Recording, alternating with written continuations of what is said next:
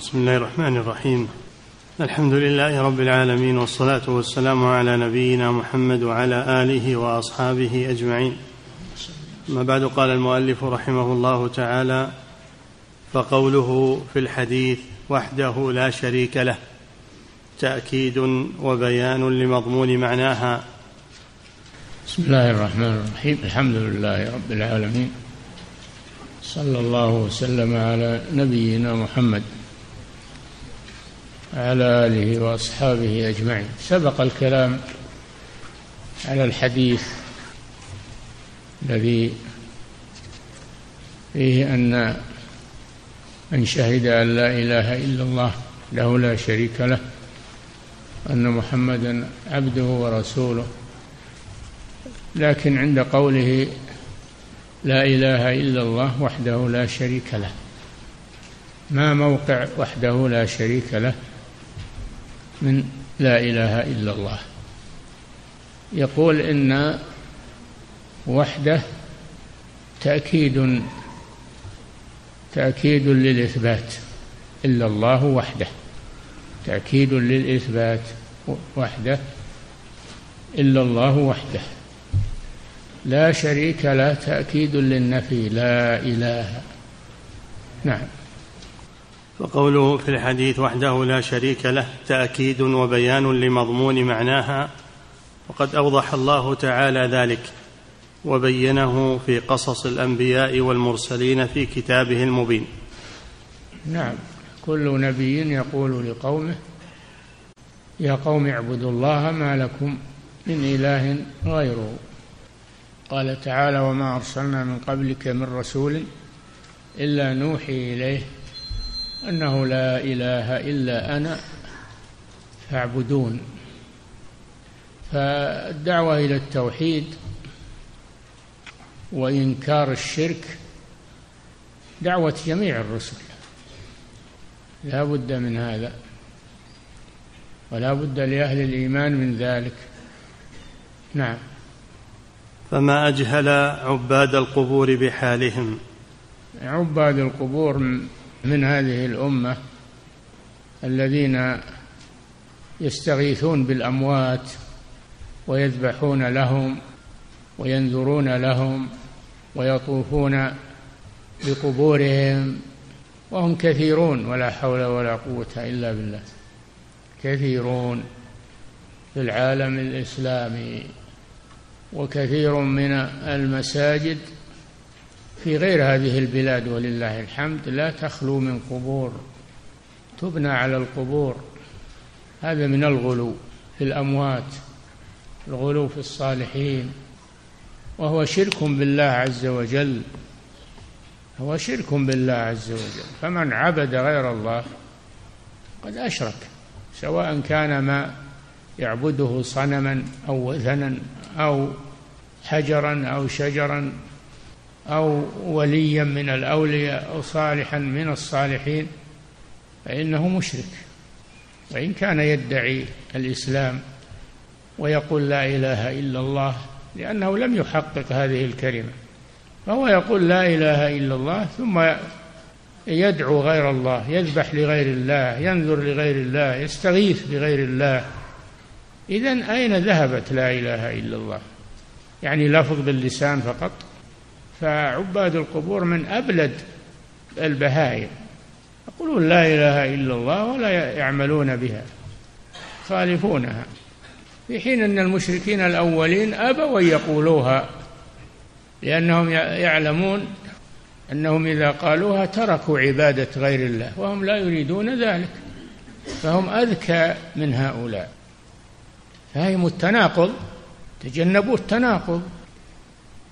وصروا على الشرك عبادة الأصنام محاماة على دينهم وعلى عبادتهم.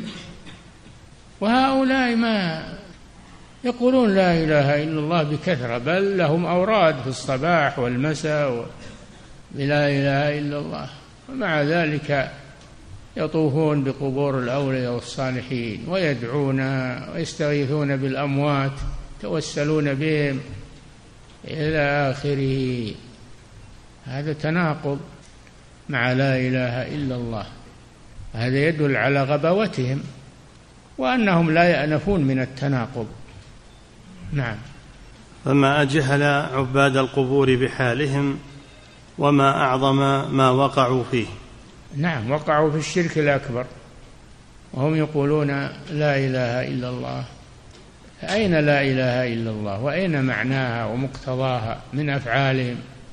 نعم. فما أجهل عباد القبور بحالهم وما أعظم ما وقعوا فيه فإن مشركي العرب ونحوهم جحدوا لا إله إلا الله لفظا ومعنى. وهؤلاء لما قال لهم الرسول صلى الله عليه وسلم قولوا لا إله إلا الله. قالوا أجعل الآلهة إلها واحدا.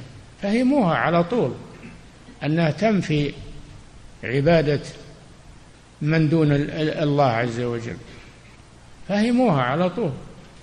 أجعل الآلهة دل على أن لا إله إلا الله تجعل المعبود واحدا وهو الله سبحانه وتعالى وتنفي عبادة ما سواه. إنهم كانوا إذا قيل لهم لا إله إلا الله يستكبرون ويقولون أئنا لتاركوا آلهتنا؟ لشاعر مجنون. قبلهم المشركون يقولون أجئتنا يقولون لنبي الله هود عليه السلام أجئتنا لنعبد الله وحده ونذر ما كان يعبد آباؤنا. فهم أذكى من هؤلاء الأغبياء. نعم. فإن مشركي العرب ونحوهم جحدوا لا إله إلا الله لفظا ومعنى. وهؤلاء المشركون أقروا بها لفظا وجحدوها معنى ولا ينفع الإقرار بها لفظا مع جحود معناها لأنها تصبح لا فائدة فيها. نعم. فتجد أحدهم يقولها وهو يأله غير الله بأنواع العبادة. يقول لا إله إلا الله بكثرة. لهم أوراد صباحية ومسائية لا إله إلا الله ولا يفهمون معناها. أو يفهمونه ولا يريدون ترك معبوداتهم يجمعون بين التناقض. نعم.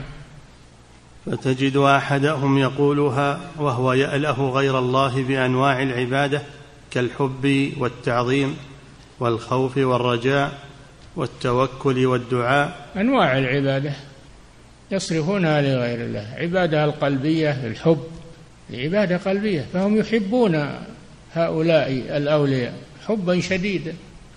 الحب والخوف يخافون منهم والرجاء يرجونهم. أعمال قلبية يصرفونها لغير الله. أعمال ظاهرة من الذبح لغير الله والنذر لغير الله والطواف بما لم يشرعه الله تقربا إلى الأموات. نعم. فتجد أحدهم يقولها وهو يأله غير الله بأنواع العبادة كالحب والتعظيم والخوف والرجاء والتوكل والدعاء وغير ذلك من أنواع العبادة. نعم. بل زاد شركهم على شرك العرب بمراتب. نعم. العرب يشركون بالله لكن كما سمعتم أنهم أبوا أن يقولوا لا إله إلا الله. لأنها تنفي معبوداتهم وهم لا يريدون أن يتركوها. أصروا عليها. أصروا عليها. وهؤلاء قالوها ولكن لم يعملوا بها وناقضوها بأقوالهم وأفعالهم. فهذه مسبة على المسلمين. تنقص للإسلام يمثلون المسلمين.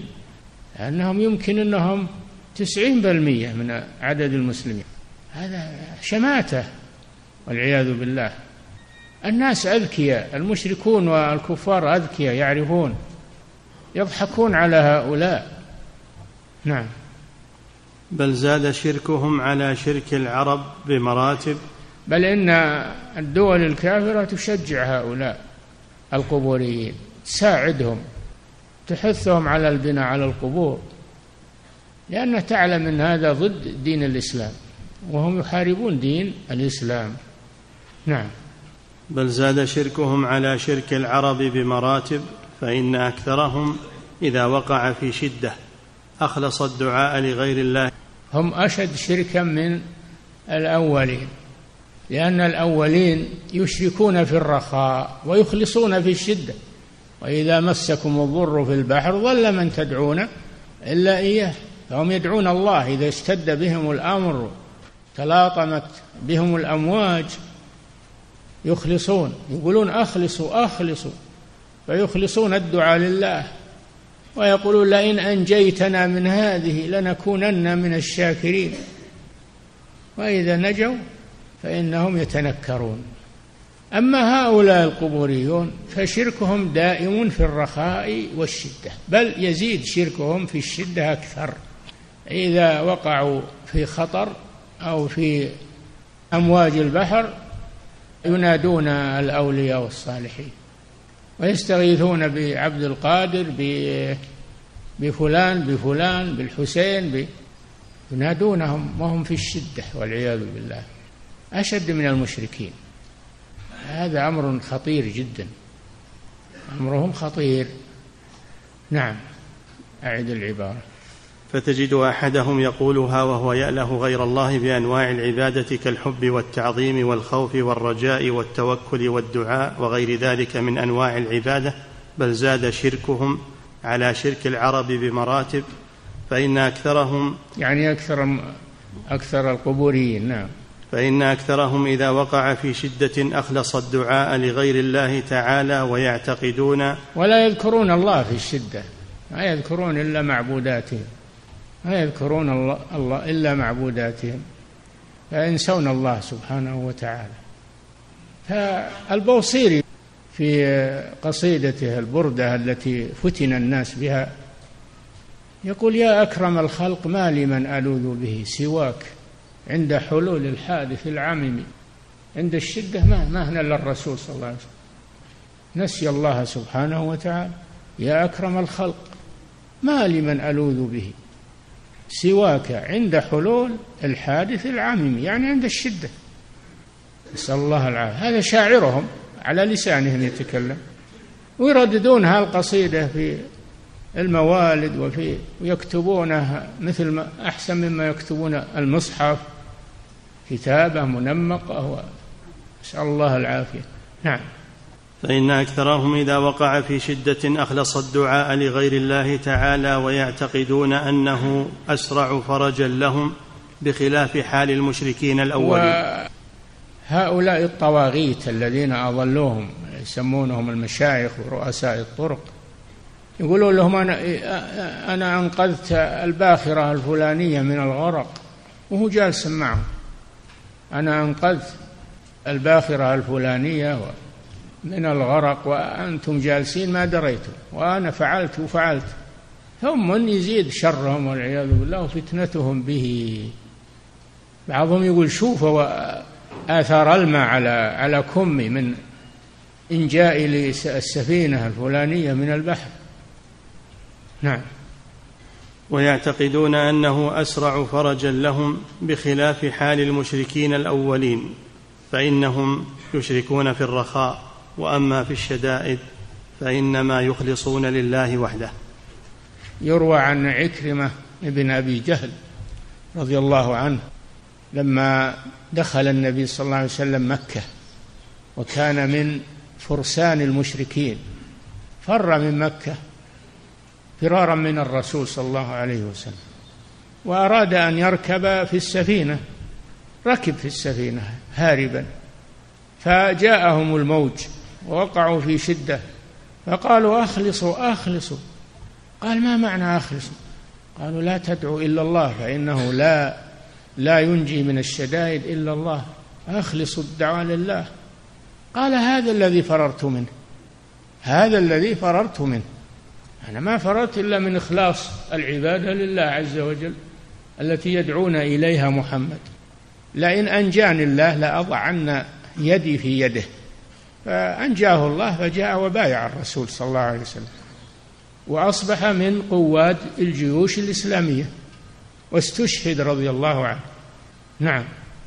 بخلاف حال المشركين الأولين فإنهم يشركون في الرخاء وأما في الشدائد فإنما يخلصون لله وحده. كما قال تعالى فإذا ركبوا في الفلك دعوا الله مخلصين له الدين فلما نجاهم إلى البر إذا هم يشركون. لئن أنجيتنا من هذه لنكونن من الشاكرين. فلما أنجاهم إذا هم يبغون في الأرض بغير الحق. نعم. فبهذا تبين أن مشركي أهل هذه الأزمان أجهل بالله وبتوحيده من مشرك العرب ومن قبلهم. نعم. والمسؤول عن هذا هم طلبة العلم والعلماء الذين لا يدعون إلى الله ولا يذكرون التوحيد ولا يبينون للناس يتركونهم على ما هم عليه. هذه مصيبة عظيمة وهم المسؤولون عنهم يوم القيامة. هم المسؤولون عنهم يوم القيامة لأنهم كتموا عنهم العلم. الذين يكتمون ما أنزلنا من البينات والهدى من بعد ما بيناه للناس في الكتاب أولئك يلعنهم الله ويلعنهم اللاعنون. إلا الذين تابوا وأصلحوا وبينوا فأولئك أتوب عليهم. وأنا التواب الرحيم. فسكوت علمائهم عنهم وتركهم هو الذي أوقعهم فيما هم فيه. ويحتجون بهم يقولون لو كان هذا لو كان هذا ممنوعا لمنع منه علماؤنا. يحتجون بهذا. وبعض الدعاة أو كثير من الدعاة اللي يدعون إلى الإسلام ما يذكرون التوحيد. يقولون لا تنفرون الناس. ادعوهم إلى مكارم الأخلاق إلى الصلاة إلى الزكاة إلى ترك الربا إلى صلة الأرحام. هذه ما تنفع الأعمال ذي بدون التوحيد. الأساس التوحيد. وهالأعمال ذي كلها لو يصلون الليل والنهار لو يتصدقون بالمليارات ما تنفعهم مع الشرك أبدا. فلا بد يبدأ بالعقيدة وإصلاح العقيدة. والدعوة التي تقوم على غير العقيدة دعوة فاشلة. لا نتيجة لها. ولذلك حتى المؤسسات الدعوية اللي ينفق عليها أموال أين آثارها؟ أين آثارها؟ ما لها آثار الآن. أموال وميزانيات ودنيا لكن ما لها آثار. الناس على ضلالهم وعلى شركهم. أين هذه الدعوة؟ الأفراد الذين قاموا بالدعوة في التاريخ الأول وهم أفراد ولا معهم أموال ولا معهم شيء. ماذا أثروا في الأمة؟ ماذا ماذا تاب على أيديهم؟ الشيخ محمد بن عبد الوهاب قام بالدعوة وما معه إلا مروحته اليدوية يهف فيها يمشي على قدميه يمشي في الرمضة بالقيض ويحرك مروحته ما معه غيرها. وشوف وش أنتج؟ نتيجة الإخلاص. لله عز وجل وحسن النية قبله شيخ الإسلام ابن تيمية قبله الأئمة الأربعة قبله ابن القيم قبله قبله العلماء الكبار. لهم آثار عظيمة في الأمة لأنهم يدعون إلى التوحيد وينكرون المنكر. هي المسألة مسألة وظائف ولا مسألة رواتب ولا مسألة جولات فاضية ما فيها فائدة. نعم. فبهذا تبين أن مشركي أهل هذه الأزمان أجهل بالله وبتوحيده من مشرك العرب ومن قبلهم. أي نعم هذا شيء واضح. نعم. وقوله وأن محمدا عبده ورسوله. نعم. أي وشهد بذلك. وهو معطوف على ما قبله على نية تكرار العامل. الشيخ يقول الشيخ محمد بن عبد الوهاب يقول شرك هؤلاء المتأخرين أعظم من شرك الأولين. يقول لأن الأولين لما قيل لهم قولوا لا إله إلا الله فهموها وقالوا أنا أجعل الآلهة إلها واحدا؟ هؤلاء ما فهموها. والأمر الثاني هو هذه المسألة. أن المشركين الأولين يشركون في الرخاء ويخلصون في الشدة. أما هؤلاء فشركهم دائم في الرخاء والشدة بل شركهم في الشدة أشد من حال الرخاء. نعم. وقوله وأن محمدا عبده ورسوله أي وشهد بذلك وهو معطوف على ما قبله على نية تكرار العامل. ولكن لو تكلم بهذا وتدعو إليه قالوا أنت تكفيري أنت تكفيري أنت متشدد. هذا مذهب الخوارج مذهب الوهابية هذا. هذا دين محمد عليه الصلاة والسلام. هذا مقتضى القرآن والسنة. كيف يكون اللي يدعو إليه تكفيري؟ نعم الكفار يكفرون والمشركون يكفرون. فالذي يرتكب شيء من الشرك يكفر. لولا أنهم يكفرون ما دعوا إلى الله بين لهم. يعني قال ذولا على عقيدتهم خلوهم مثل ما يقال الآن. نعم. وقوله التكفير إذا كان بحق تكفير إذا كان بحق فهو حق ولا ينكره إلا معاند ولا جاهل. نعم. وقوله وأن محمدا عبده ورسوله أي وشهد بذلك وهو معطوف على ما قبله على أن محمدا عبده ورسوله مرتبطة بشهادة لا إله إلا الله. فمن شهد أن لا إله إلا الله وجحد رسالة محمد صلى الله عليه وسلم لم تنفعه لا إله إلا الله. لم تنفعه لا إله إلا الله. لا بد أن يشهد أن لا إله إلا الله ويشهد أن محمد رسول الله. فإذا شهد أن لا إله إلا الله ترك الشرك وإذا شهد أن محمد رسول الله ترك البدع والمحدثات وعمل بما جاء به الرسول صلى الله عليه وسلم. فلا إله إلا الله تنفي الشرك ومحمد رسول الله تنفي البدع والمحدثات وأن لا يعبد الله إلا بما شرع. هكذا. شهادة لسانية فقط. وقوله عبده ورسوله. ما موقعها من أشهد أن محمدا رسول الله أو أشهد أن محمدا عبده ورسوله. عبده هذا رد على الغلاة الذين يغلون في الرسول صلى الله عليه وسلم ويرفعونه فوق منزلته. وهو صلى الله عليه وسلم يقول لا تطروني كما أطرت النصارى ابن مريم إنما أنا عبد فقولوا عبد الله قولوا عبد الله ورسوله. إنما أنا عبد. الله سماه عبدا. تبارك الذي نزل الفرقان على عبده. من هو عبده؟ محمد صلى الله عليه وسلم. على عبده. سبحان الذي أسرى بعبده. منه محمد صلى الله عليه وسلم. فهو عبد ليس إلها ولا ربا. وإن كنتم في ريب مما نزلنا على عبدنا. منه عبدنا؟ محمد صلى الله عليه وسلم. هذا شرف له صلى الله عليه وسلم. فعبودية الله شرف ورفعة وليست ذلة بل هي رفعة.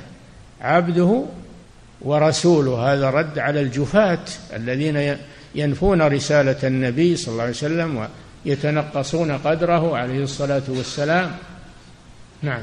وقوله أن محمدا عبده ورسوله. فعبده رد على الغلاة. رسوله رد على الجفاة. نعم. وأن محمدا عبده ورسوله أي وشهد بذلك وهو معطوف على ما قبله على نية تكرار العامل. ومعنى العبد هنا المملوك العابد أي أنه مملوك لله تعالى والعبودية الخاصة وصفه. نعم. مملوك لله وعبد لله. عبد لله يعبد الله. نعم. وهو يفتخر بذلك. يقول إنما أنا عبد. يقول عبد الله ورسوله. نعم.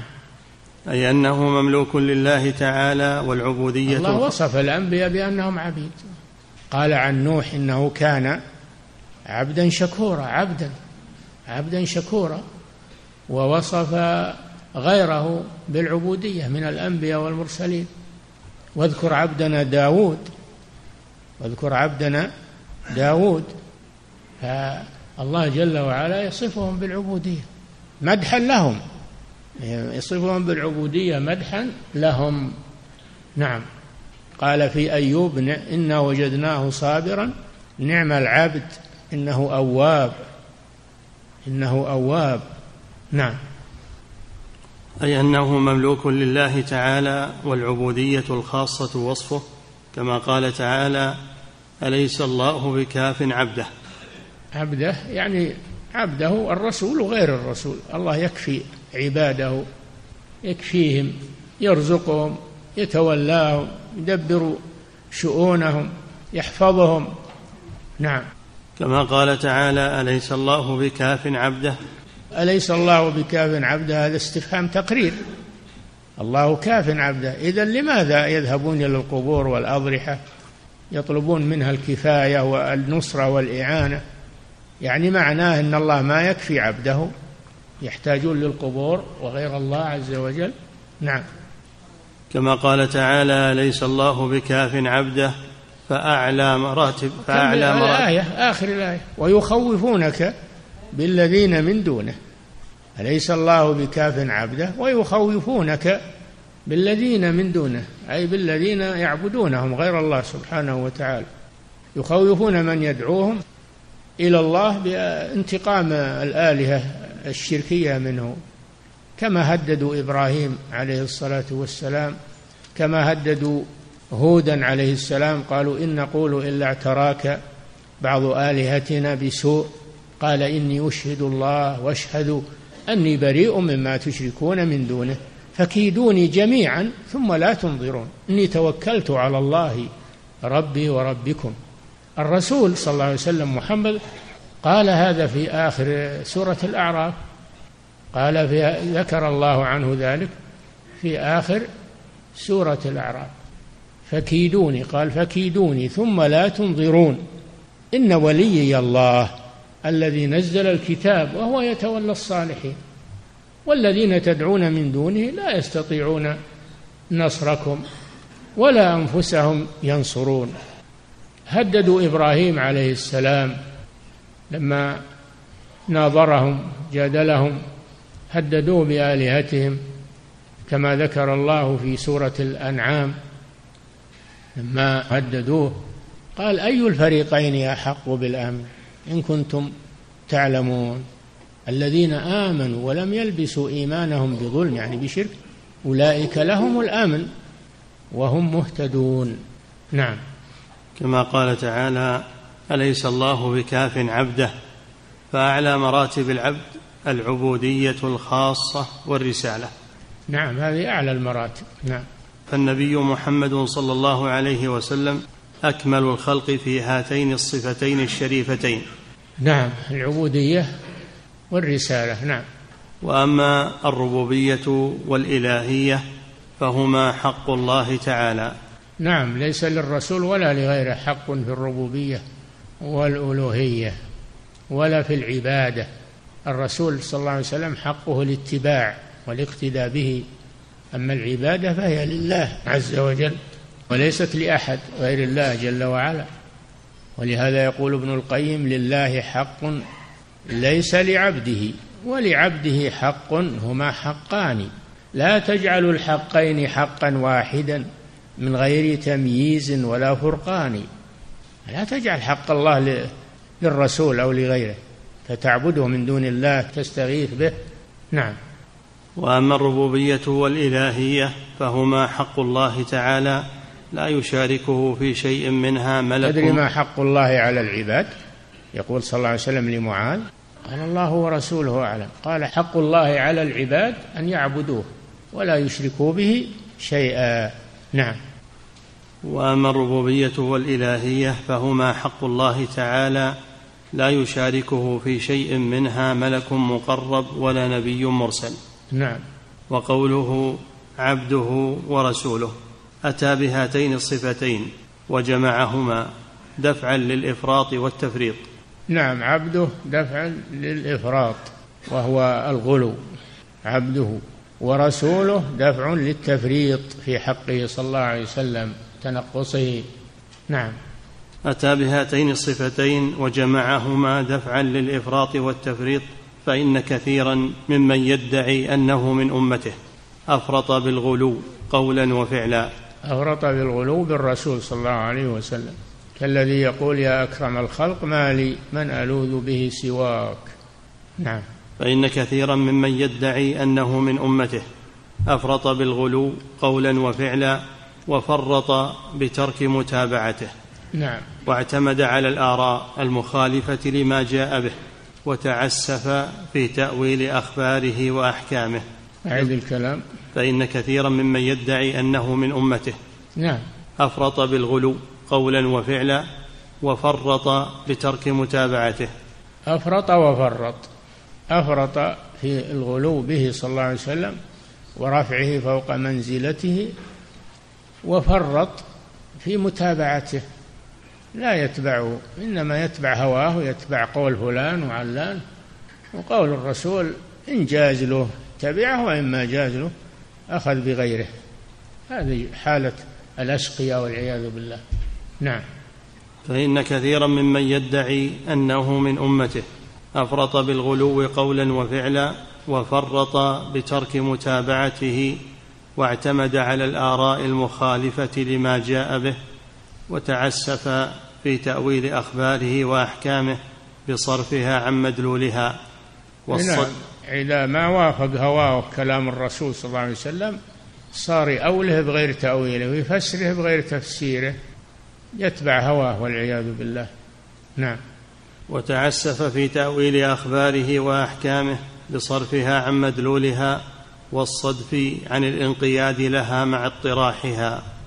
نعم. فإن شهادة أن محمدا عبده ورسوله تقتضي الإيمان به وتصديقه فيما أخبر وطاعته فيما أمر والانتهاء عما عنه زجر وأن يعظم أمره ونهيه ولا يقدم عليه قول أحد كائنا من كان. نعم وأن لا يعبد الله إلا بما شرع هذا معنى. نعم.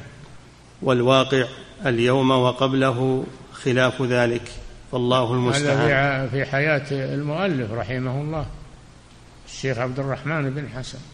يشكو من أهل زمانه وزاد الشر شرا تضاعف الخطر إلا من رحم الله ممن تمسك بدينه صبر على الأذى والازدراء من الناس. تحقير. نعم. والواقع اليوم وقبله خلاف ذلك فالله المستعان.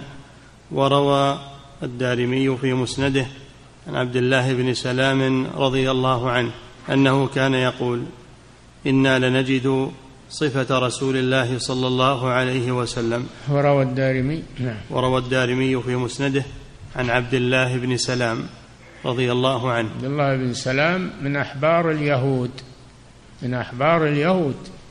ولما قدم النبي صلى الله عليه وسلم المدينة مهاجرا ذهب لينظر إليه.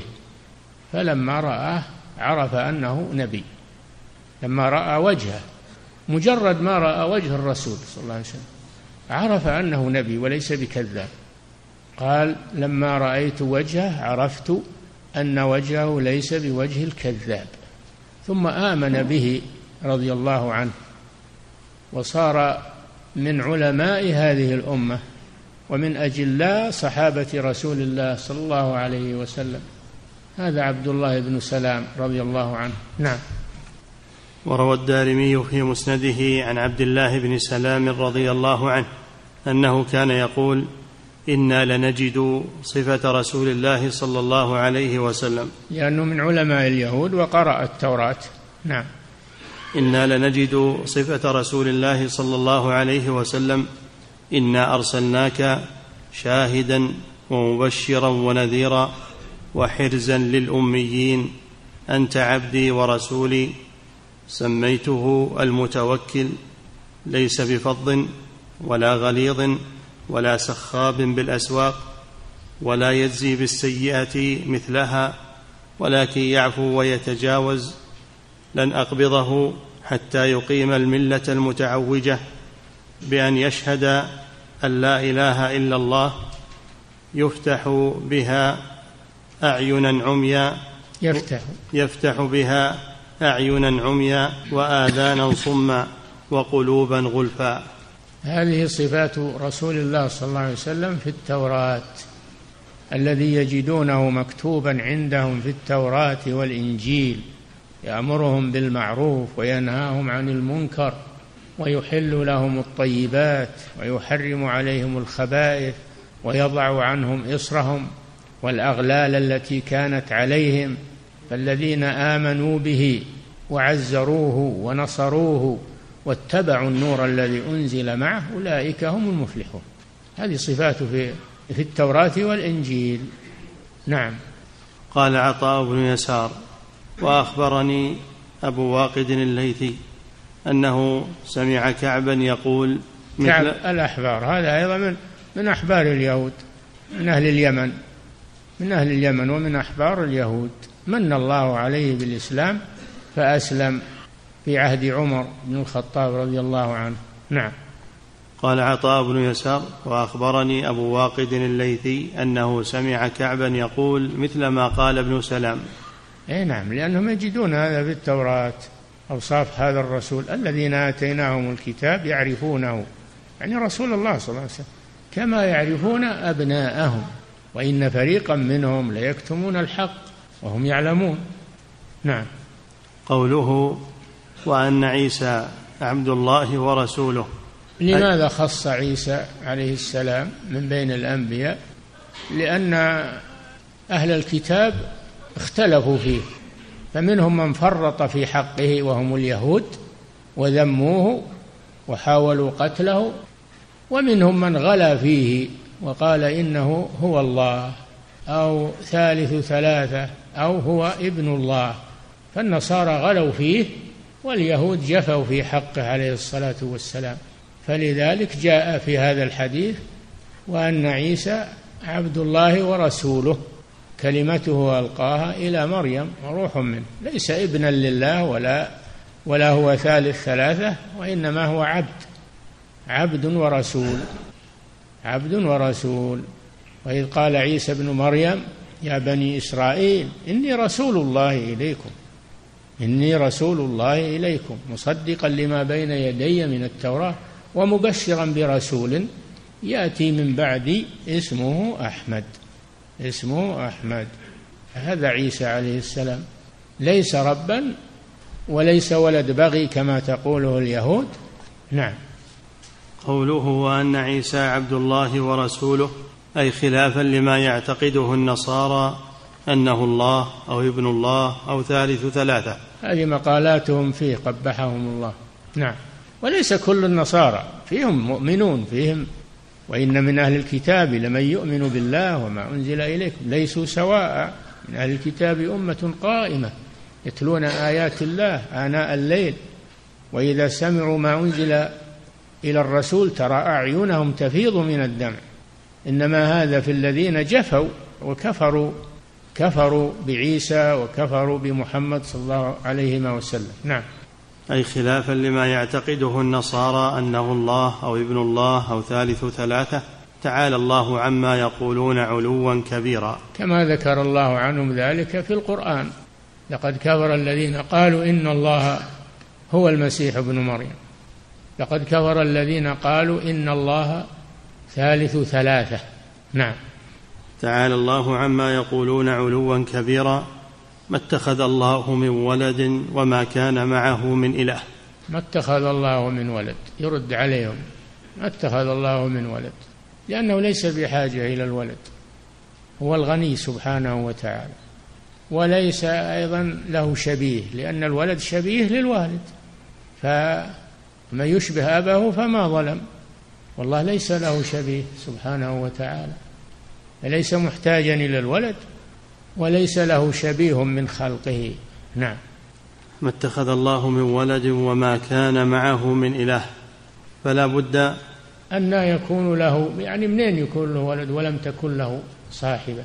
يعني ليس له زوجة. يجيه ولد بلا زوجة؟ محال هذا نعم. فلا بد أن يشهد أن عيسى عبد الله ورسوله على علم ويقين بأنه مملوك لله خلقه من أنثى بلا ذكر. خلقه من أنثى بلا ذكر. الله قادر على كل شيء يخلق ما يشاء. قالت أنى يكون لي أنى يكون لي ولد ولم يمسسني بشر؟ قال كذلك. الله يخلق ما يشاء. إذا قضى أمرا فإنما يقول له كن فيكون. نعم. فلا بد أن يشهد أن عيسى عبد الله ورسوله على علم ويقين بأنه مملوك لله خلقه من أنثى بلا ذكر كما قال تعالى إن مثل عيسى عند الله كمثل آدم خلقه من تراب ثم قال له كن فيكون. هذا رد على اليهود يقولون كيف يكون كيف يكون مولود بدون والد؟ كيف يكون مولود بدون والد؟ ومعروف أن الولد يخلق مما الأب والأم. يعني كأن الله ما يقدر على أن يخلق بدون والد. الله قادر سبحانه. خلق آدم بدون أم وبدون أب من تراب. إن مثل عيسى عند الله كمثل آدم خلقه من تراب. ثم قال له كن فيكون. قال لعيسى أيضا كن فيكون نعم. فليس ربا ولا الها سبحان الله عما يشركون. نعم. قال تعالى فأشارت إليه قالوا كيف نكلم من كان في المهد؟ لما إنهم استغربوا لما خرجت إليهم وهي تحمله استنكروا استغربوا. قالت اسالوه صبي صغير في المهد. قالوا كيف نكلم من كان في المهد؟ صبيا. قال إني عبد الله. نطق. إني عبد الله. آتاني الكتاب وجعلني نبيا. وجعلني مباركا أينما كنت. وأوصاني بالصلاة والزكاة ما دمت حيا. وبرا بوالدتي ولم يجعلني جبارا شقيا. والسلام علي يوم ولدت ويوم أموت ويوم أبعث حيا. ذلك عيسى ابن مريم. قول الحق الذي فيه يمترون. هذا عيسى بن عليه الصلاة والسلام. نطق في المهد. معجزة. هذه معجزة. نعم. قال تعالى فأشارت إليه قالوا كيف نكلم من كان في المهد صبيا؟ قال إني عبد الله آتاني الكتاب وجعلني نبيا. نعم. وقال تعالى لن يستنكف المسيح أن يكون عبدا لله. ولا الملائكة المقربون. لا أحد يستنكف عن عبادة الله يعني يستكبر عنها. وفي قلبه إيمان. الكفار نعم استكبروا عن عبادة الله لأنهم كفار. لكن أهل الإيمان لا يمكن وفيهم الأنبياء طليعتهم الأنبياء لا يمكن أن أن يتكبروا عن عبادة الله. لن يستنكف المسيح أن يكون عبدا لله بل قال أنا عبد الله. قال إني عبد الله. ما استنكف واستكبر إني عبد الله. لا يستنكف المسيح أن يكون عبدا لله بل ولا الملائكة. الملائكة عباد لله عز وجل. بل عباد مكرمون. لا يسبقونه بالقول وهم بأمره يعملون. ما يتكبرون عن عبادة الله. مع ما أعطاهم الله من القوة أعطاهم الله من المعرفة والعلم هم عباد لله عز وجل يفعلون ما يؤمرون. نعم. وقال تعالى لن يستنكف المسيح أن يكون عبدا لله ولا الملائكة المقربون ومن يستنكف عن عبادته ويستكبر فسيحشرهم إليه جميعا. نعم. ويشهد المؤمن أيضا ببطلان قول أعدائه اليهود أنه ولد بغي. لعنهم الله. عبد الله ورسوله. عبد الله ورسوله. عبد الله رد على النصارى ها؟ ورسوله رد على اليهود الذين أنكروا رسالته وقالوا إنه ولد بغي. كيف يكون بلا أب؟ نعم.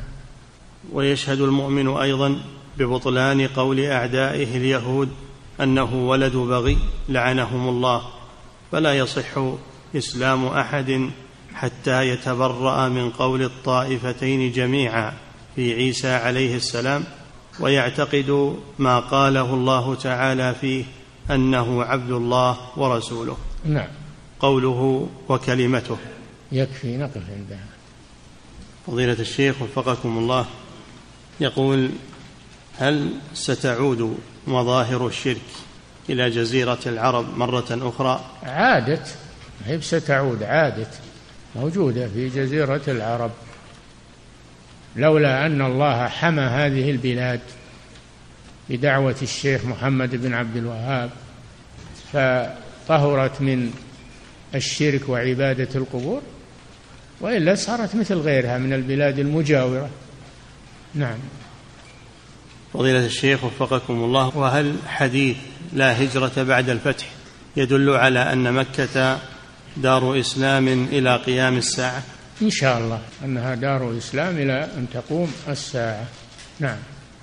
فضيلة الشيخ وفقكم الله يقول هل يجوز لطالب العلم أن يتحرى في عقائد أئمة المساجد ظنا منه أن يكون أحدهم يعتقد عقائد كفرية وما نصيحتكم لمن هذه حاله وكثير الشك في ذلك؟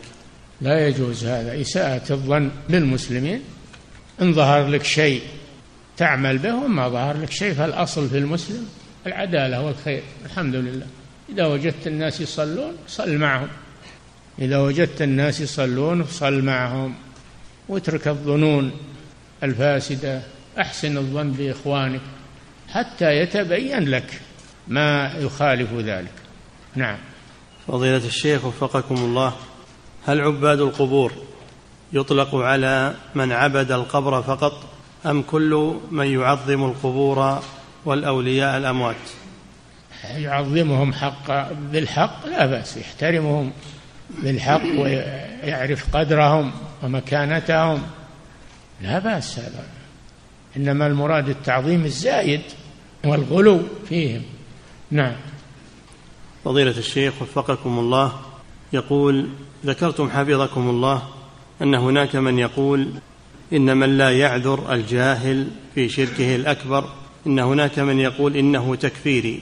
وهناك من يشن الحملة على من لا يعذر المشركين بجهلهم في هذا الزمان. فما نصيحتكم وتوجيهكم في ذلك؟ اللي ما يعذر المشركين معناه أنه ما ينكر الشرك ولا ينكر المنكر فهو مثلهم. يكون مثلهم. من لا يكفر الكافر فهو كافر. هذا من نواقض الإسلام. كما في النواقض العشرة التي ذكرها الشيخ محمد بن عبد الوهاب. من لا يكفر الكافر. نعم. فضيلة الشيخ وفقكم الله يقول الذين يعذرون عباد القبور عندهم استدلال بحديث الرجل الذي أمر أبناؤه أن يحرقوه بعد موته ثم أدخل الجنة آخر الأمر. يقول كيف يجاب عن استدلالهم هذا؟ وفعل هذا خوفا من الله خوفا من الله من شدة خوفه من الله. فالله جل وعلا رحمه لأنه خاف من الله هذا الخوف الشديد فرحمه الله عز وجل وأمن خوفه. نعم. فضيلة الشيخ وفقكم الله المسلم يقول المسلم الذي يقع في الشرك الأكبر من ذبح ودعاء لغير الله جهلا منه وهو بعيد عن المسلمين وليس عنده من يعلمه هل يبقى له اسم الإسلام؟ ومن أبقى له اسم؟ هذا فرضية ما هو صحيح. ما أحد بهذه الصفة ما يسمع شيء ولم يبلغه شيء وجاهل ما بلغ شيء هذا ما هو بصحيح. القرآن بلغ المشارق والمغارب والآن يتلى على رؤوس الأشهاد في الإذاعات المحطات بأعلى صوت يبلغ المشارق والمغارب لتقوم الحجة على هؤلاء. نعم. فضيلة الشيخ وفقكم الله. والإسلام ولله الحمد ما هنا بلد تقريبا على وجه الأرض ما فيه مسلمون. ما فيه بلد فيه مساجد فيه مراكز إسلامية الحمد لله. فما لا ما لأحد عذر. ولا يقال إن الإنسان منقطع ولم يبلغه شيء. ما أحد منقطع. اللهم إلا المتوحشون الذين في المواحش والأسراب والمجاهل ربما. لكن الآن كما ترون عمرت الدنيا ولا بقي شيء واكتشفت الدنيا كلها. ما بقي شيء إلا افتراض. نعم. فضيلة الشيخ وفقكم الله يقول من الناس من يقول إنه لا حاجة لإنكار البدع والكفر محتجا بقوله تعالى لكم دينكم ولي دين هذه براءة ما هو بإقرار. هذا هذا يما أنه جاهل مركب وإلا أنه ضال ملحد. لكم دينكم ولي دين ليس إقرارا لهم على دينهم وإنما هو براءة منهم ومن دينهم. نعم. فضيلة الشيخ وفقكم الله يقول السائل من آبائنا سائل من خارج هذه البلاد يقول من آبائنا وأجدادنا من وقع في تعظيم هذا مثل اللي يستدل الآن بقوله فمن شاء فليؤمن ومن شاء فليكفر يقول هذا تخيير ولا يقرأ آخر الآيات ولا يقرأ آخر الآيات وقل الحق من ربكم فمن شاء فليؤمن ومن شاء فليكفر إنا أعتدنا شوف للظالمين نارا أحاط بهم سرادقها. وإن يستغيثوا يغاثوا بماء كالمهل يشوي الوجوه بئس الشراب وساءت مرتفقا إن الذين آمنوا شوف وعملوا الصالحات إنا لا نضيع أجر من أحسن عملا. أولئك لهم جنات عدن تجري من تحتهم الأنهار يحلون فيها من أساور من ذهب ويلبسون ثيابا خضرا من سندس واستبرق متكئين فيها على الأرائك نعم الثواب وحسنت مرتفقا. يعني يجيب آية ويخلي الآيات الباقية. هذا من الضلال ولا من الجهل؟ نعم. فضيلة الشيخ وفقكم الله هذا سائل من خارج هذه البلاد يقول من آبائنا وأجدادنا من وقع في تعظيم أصحاب القبور ووقع في أعمال شرك ومنهم من مات على ذلك فهل لنا أن نستغفر لهم؟ لا اللي مات يدعو غير الله لا تستغفر له. ما كان للنبي والذين آمنوا يستغفروا للمشركين ولو كانوا أولي قرب من بعد ما تبين لهم أنهم أصحاب الجحيم. فأنت تقول أنه مات على الشرك. ما دام أنه مات على الشرك اتركه لا تستغفر له. نعم. وكذلك يقول حفظك الله يقول أيضا في بلادنا هناك أناس وقعوا في أعمال شركية كدعاء أصحاب القبور والذهاب إلى العرافين والسحرة ثم توقفوا عن ذلك. لكن ثم؟ ثم توقفوا عن ذلك نعم. دون استغفار ولا توبة ولم يدعوا إلا الله حتى ماتوا. فهل نستغفر لهم؟ الحمد لله ما داموا توقفوا عن ذلك وتركوا الشرك وتركوا الذهاب إلى السحرة والعرافين توقفوا عن ذلك. وعبدوا الله سبحانه وأدوا الصلاة والزكاة أركان الإسلام وماتوا على ذلك فهم مسلمون. نعم.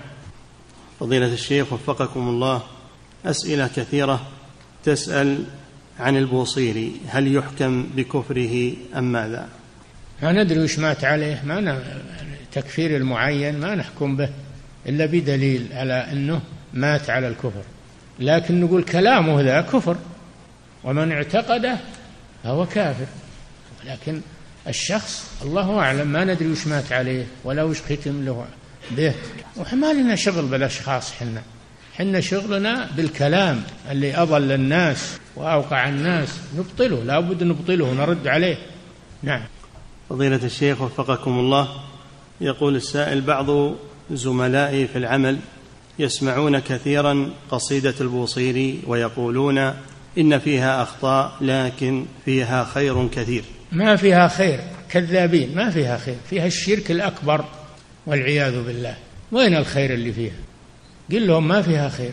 عليهم التوبة إلى الله عز وجل. قبل أن يموتوا على هذا. نعم.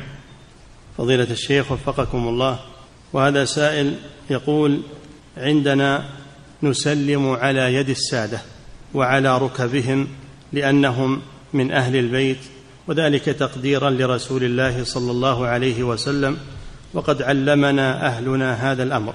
فما الحكم في هذا لا دليل على ذلك وليس لهذا أصل. ليس لهذا أصل.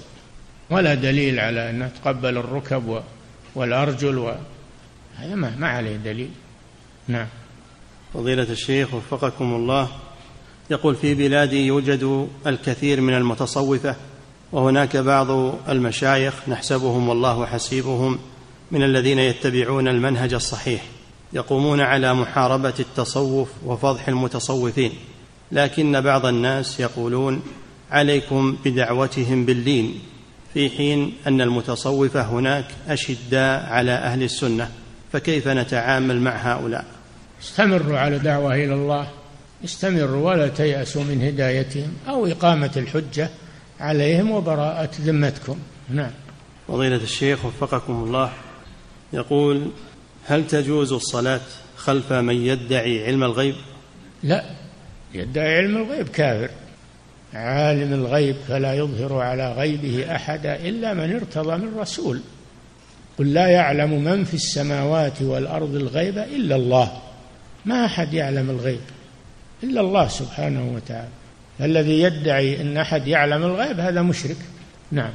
إلا من علمه الله الغيب مثل الرسل يطلعهم الله على على شيء من الغيب. لإقامة الحجة والمعجزة هذا خاص بالرسل. نعم. فضيلة الشيخ وفقكم الله هل يجوز البناء على القبور؟ لا. ما يجوز البناء على القبور. هذا من الغلو فيها. النبي صلى الله عليه وسلم أمر بهدم البناء على القبور. قال صلى الله عليه وسلم لعلي بن أبي طالب لا تدع قبرا مشرفا. يعني مرتفعا لا تدع قبرا مشرفا إلا سويته. يعني هدمته. ولا صورة إلا طمستها. نعم. فضيلة الشيخ وفقكم الله يقول إذا استغاث أحدهم أمامي بغير الله هل يكون مشركا وأعامله معاملة المشركين؟ أم أعتذر له بكون هذه الألفاظ قد علقت بألسنة العوام؟ لا هذا كلام باطل وهذه وساوس اترك التأويل هذا والتماس العذر لهم لكن أنكر عليهم وبين لهم وادعهم إلى الله لعلهم يتوبون. وأما عذرهم أو التلطف معهم وهم على هالحالة فلا يجوز هذا. نعم. هذا غش لهم هم إنك تتركهم على ما هم عليه. نعم.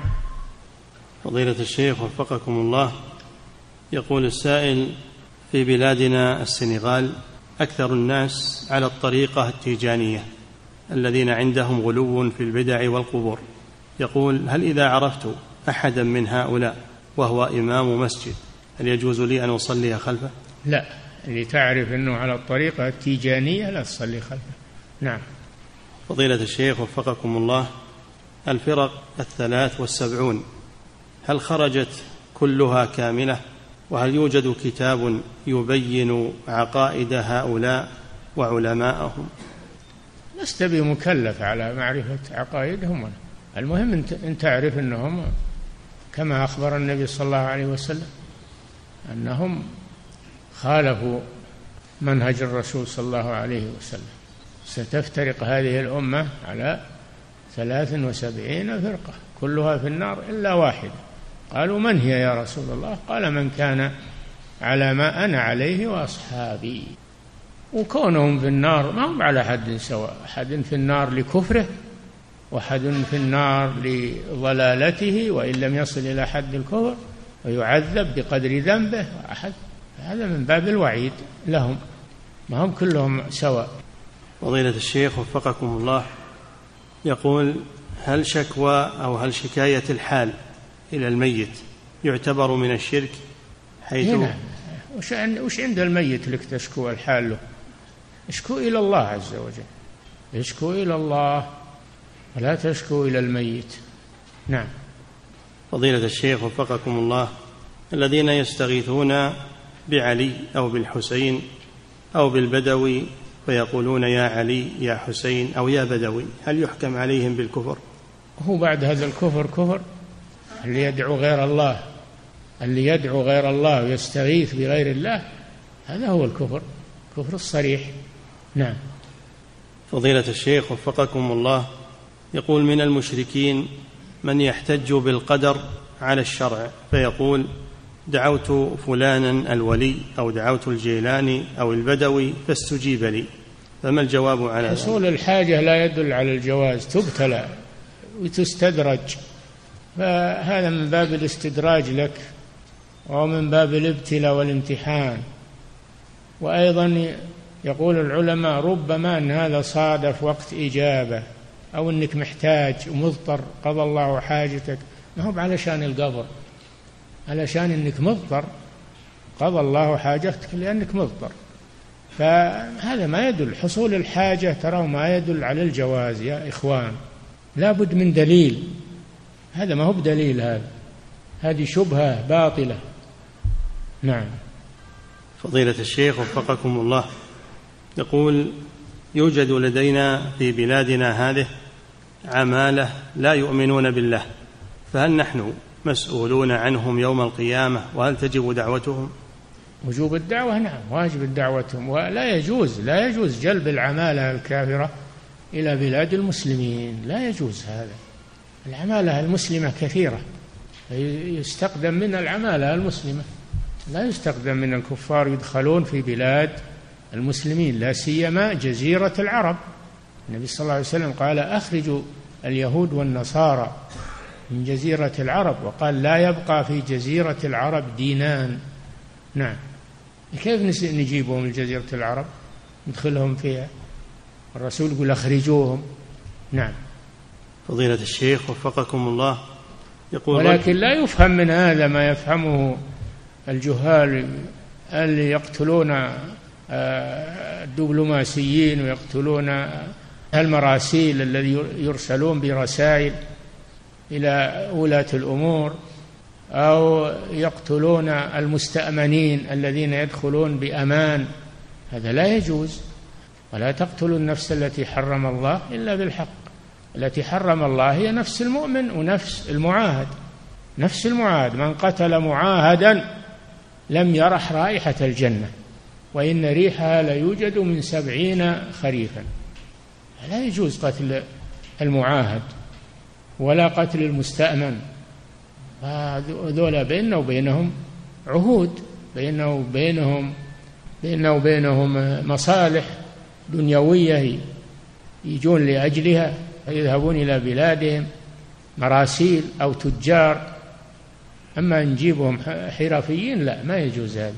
نعم. فضيلة الشيخ وفقكم الله يقول مسألة تكفير المعين هل هي لكل أحد أم هي خاصة بالعلماء؟ لا ما ما يتولى مسائل التكفير إلا العلماء. ما يتولاها الجهال والمتعالمون. العلماء هم اللي يعرفون كيف يكون التكفير وكيف لا يجوز التكفير. نعم. مسائل خطيرة هذه جدا ما يدخل فيها إلا أهل العلم. نعم. فضيلة الشيخ وفقكم الله يقول متى يعد الرجل مسلما؟ فإذا نطق بالشهادة ثم كان لا يصلي هل يسمى بالإسلام؟ لا. إذا نطق بالشهادة ولم يصلي نطق بالشهادة ولم يزكي نطق بالشهادة وأبى أن يصوم رمضان. نطق بالشهادة وأبى أن يحج حجة الإسلام. فلا يحكم بإسلامه يحكم بردته يحكم بأنه أسلم ثم ارتد. نعم.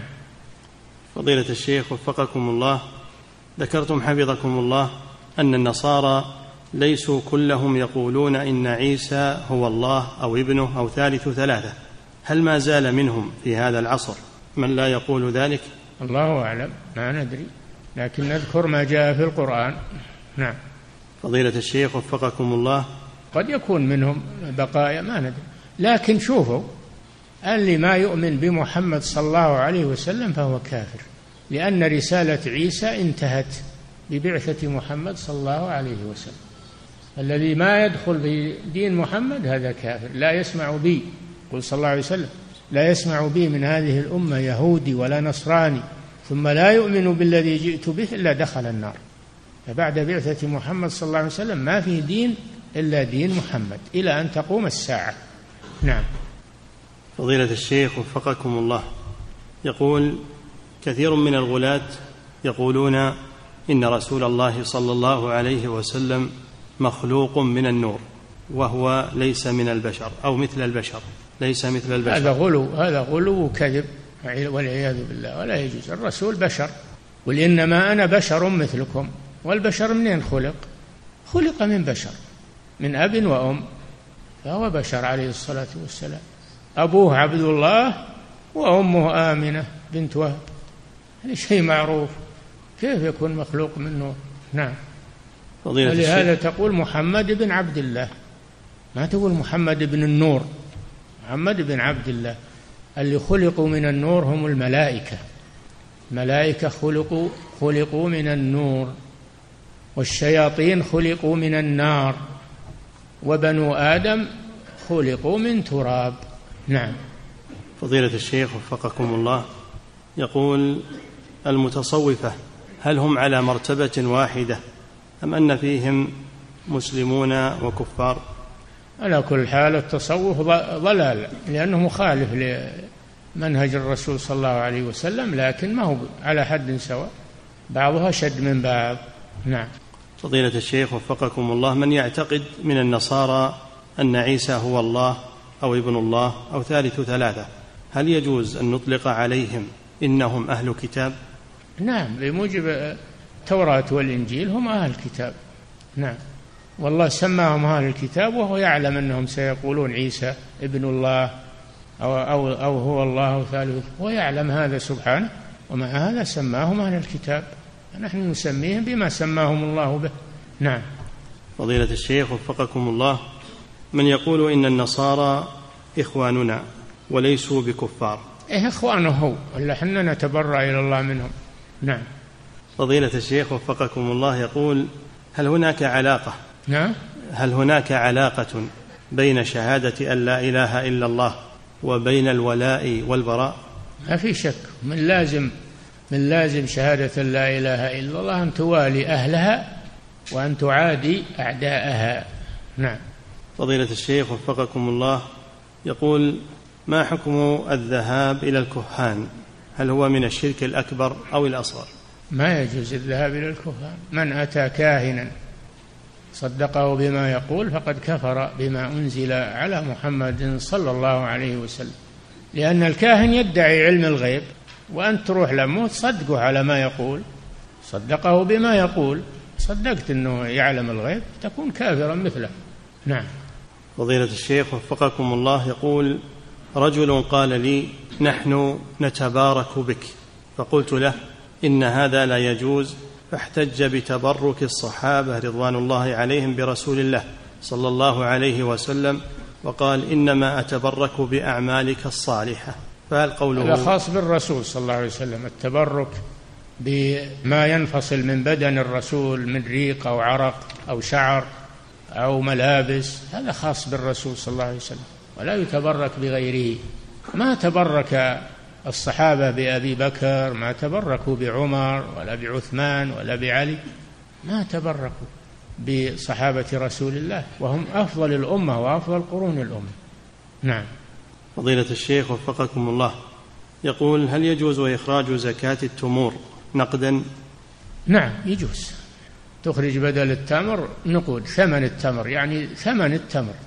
ثمن التمر بما أو تبيعه وتطلع فلوس. نعم. ثم يقول حفظك الله وهل يخرج نصف العشر من ثمنها إذا كانت تسقى بمؤونة؟ هل إيش؟ وهل يخرج نصف العشر من ثمنها إذا كانت تسقى بمؤونة؟ تخرج ما يقابل نصف العشر من التمر. تخرجه تمرا أو تخرج قيمته. نعم. فضيلة الشيخ وفقكم الله هذه امرأة من خارج هذه البلاد تقول عندنا الحكومة تمنح مبلغا ماليا شهريا للعاطلين عن العمل من أجل مساعدتهم للبحث عن عمل وذلك لمدة سنة. تقول وأنا امرأة وليس عندي عمل وبالتالي فلي الحق نظاما في هذه المنحة. فهل يجوز لي شرعا أن أنتفع بها وأن آخذها؟ نعم لا بأس بذلك. لا بأس بذلك. ما دامت الحكومة بذلتها وأنت بحاجة إليها وينطبق عليك الشرط خذيها نعم.